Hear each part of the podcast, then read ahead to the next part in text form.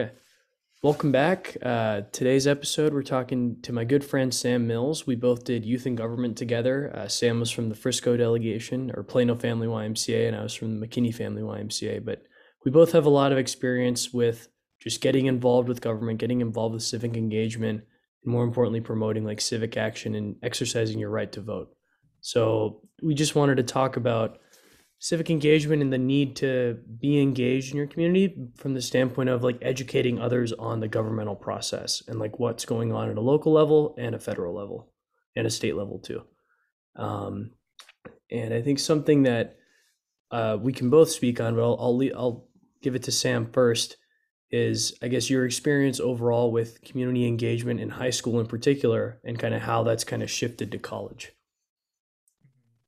Well, to bounce off that idea of just the fact that we met through YG and affiliated YMCA programs, I feel really called to action just past and present by you know a long-term saying by our former youth governor sharif long you know we're not just the leaders of tomorrow we are the leaders of today. I don't think it's ever too early for us to start to get involved in our communities and try and make a difference because even though we're young and we still have a great deal to learn and a lot in the future that will impact the way that we interact with our communities and with civic engagement just more generally. You know even before we could vote i found there are a lot of ways that we can learn and prepare ourselves to be active in that process get involved with our communities participate in community service because a lot of the things that make that type of engagement so great are is just that anybody can get involved with it. You know there's a lot of different avenues with which you can express what you're passionate about and leave a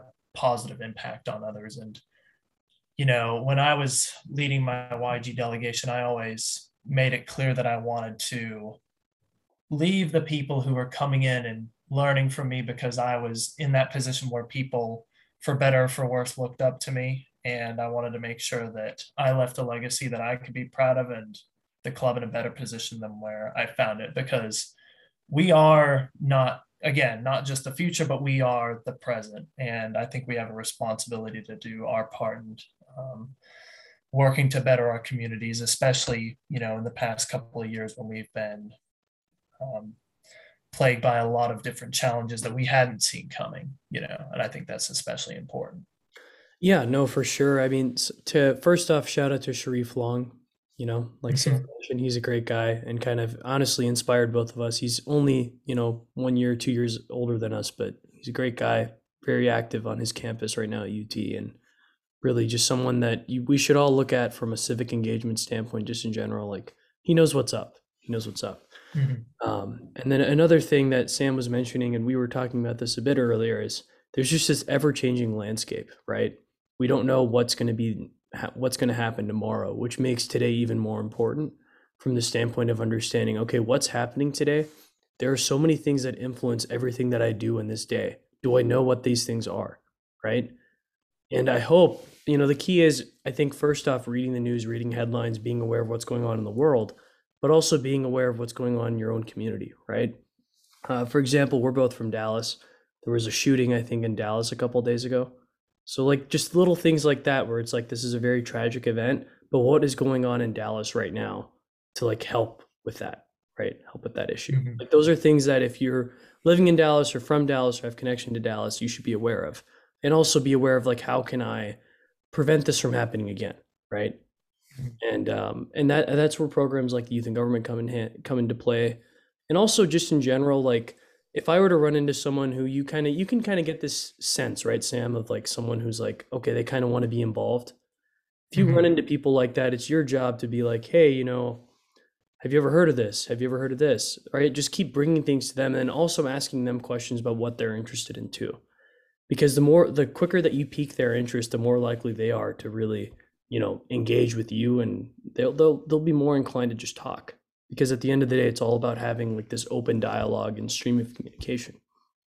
Mm-hmm. yeah for sure. And there are things that oftentimes i'll meet people even at ut you know where i where i go to school. There are people who are extremely passionate about getting involved but just don't know exactly how to express that passion how to get involved. And you know if we just step up and if we know something and can share that perspective and that insight with other people then you know we're not only helping them and uh, allowing them to grow as, as leaders and as change makers in their communities, but obviously the people that they will go out and serve. Right. And I think that's incredibly important. And, you know, I think you make a great point as well about just, I think oftentimes we can get caught up in what goes on across the United States, across the world. And of course, these things are incredibly important. They, they all have some type of bearing on us and our perception of the world. You know, I'm, I'm an international relations major, and that's just kind of my thing. I, I, care a lot about foreign policy and what's going on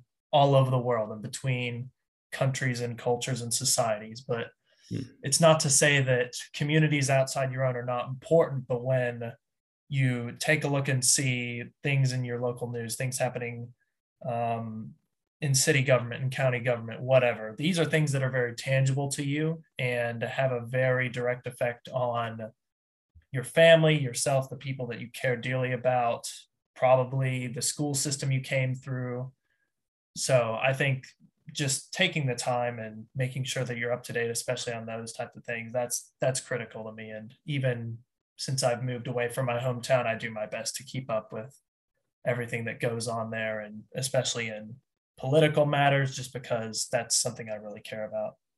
Yeah, no, and uh, I guess like building off of what you were saying, it's like Sam mentioned, it it's understanding that the scope of every issue or the scope of everything that's happening, like there are different levels to everything. There there are different layers to everything, and it's a matter of understanding. Okay, which layer am I most comfortable with helping out with or contributing to, or which layer do I am I most familiar with, right? And then going from there. It's it's everything is so gradual these days, right? It's like I think the quickest thing to I think the most important thing to understand from if you want to be engaged and want to be active with your community is understanding that change doesn't happen overnight. Because if you mm-hmm. expect immediate results, you're going to just feel unfulfilled, despite the fact that you're doing the best work possible, which is helping others, right? Mm-hmm. So that's that's something that if we if we look at everything that we were talking about, and it's like, okay, look at an international issue. Like if we look at the Russian invasion of Ukraine, why are sanctions the first line of response? Because it's a gradual step, right? It's not like we're going to immediately just start bombing or doing anything like taking immediate action, military action. That would be dumb from the standpoint of then Russia would overreact and then we'd have who knows what would have happened, right? So it's like little things like that. But like from a local level, if we're looking at a grassroots standpoint, um, we look at like, okay, there's an election going on. There's like, let's say there's a runoff for like county judge um, and one candidate is just sending and hammering like the other candidate with like these attack ads that are local things like that. Um, that other candidate could either respond with their own attack ads or just go about its supporters and just try to communicate its same message as before right? There are other ways like in a way politically and just in general with being involved with your community don't meet fire with fire right try to use ice or something to kind of cool it off. Because if the more collected that you appear the better off you will be. Because it's all about understanding and showcasing like you know what? I'm here for the long haul but more importantly like i want to be i want to convey that i'm here for you and that means every step of the way right? Yeah for sure. I think one of the things that just made me fall in love with local politics and decision making in my hometown at the county level even is just things aren't particularly partisan. It's people coming together from a diverse set of backgrounds, and we all have the same end goal at the end of the day. We want clean water to drink. We want children to go to good schools. We want to have good infrastructure in place. We want people to be able to thrive and support themselves and to pursue their own individual goals, whatever they may be. And, you know, city government generally, it's, I would say, a lot of the people I've been fortunate enough to meet in those positions, they share that that vision of providing an environment for people to be successful and to pursue their particular goals. So I, you know, I, I really agree in thinking that that's something incredibly important. And, you know, it, it is all about sometimes we you know, especially as idealists, you have a, a difficult hmm. time mm. reconciling yep. a desire to make a big change with the fact that things don't happen overnight. We can we can learn from our our predecessors and from history, and sometimes it's easy to overestimate the success that they may have had and gloss over, especially the setbacks that they had to face. But uh, you know, I think if there's anything I've learned over the past couple of years, it's that failure is is the best teacher. You know, mm-hmm. Failure is not final. You know, oh no, it can be incredibly demotivating. It can be incredibly disheartening, but there are a lot of lessons that you can take from it and use that to push you forward. And you know, especially when you're talking about partisan political considerations. Not that that's always the case, but sometimes when you feel like you've been defeated and there's no way out for you and all the work you've put in is in vain or whatever it happens to be you know just just know just cool off for a little bit and then it's going to be okay just sleep on it a little bit come back and get back to work because i think that's really what matters at the end of the day is you know it's if it was easy, everybody would be doing it first of all, and if it was easy, it would have already been done. So you know, it's it's just keeping up the good fight.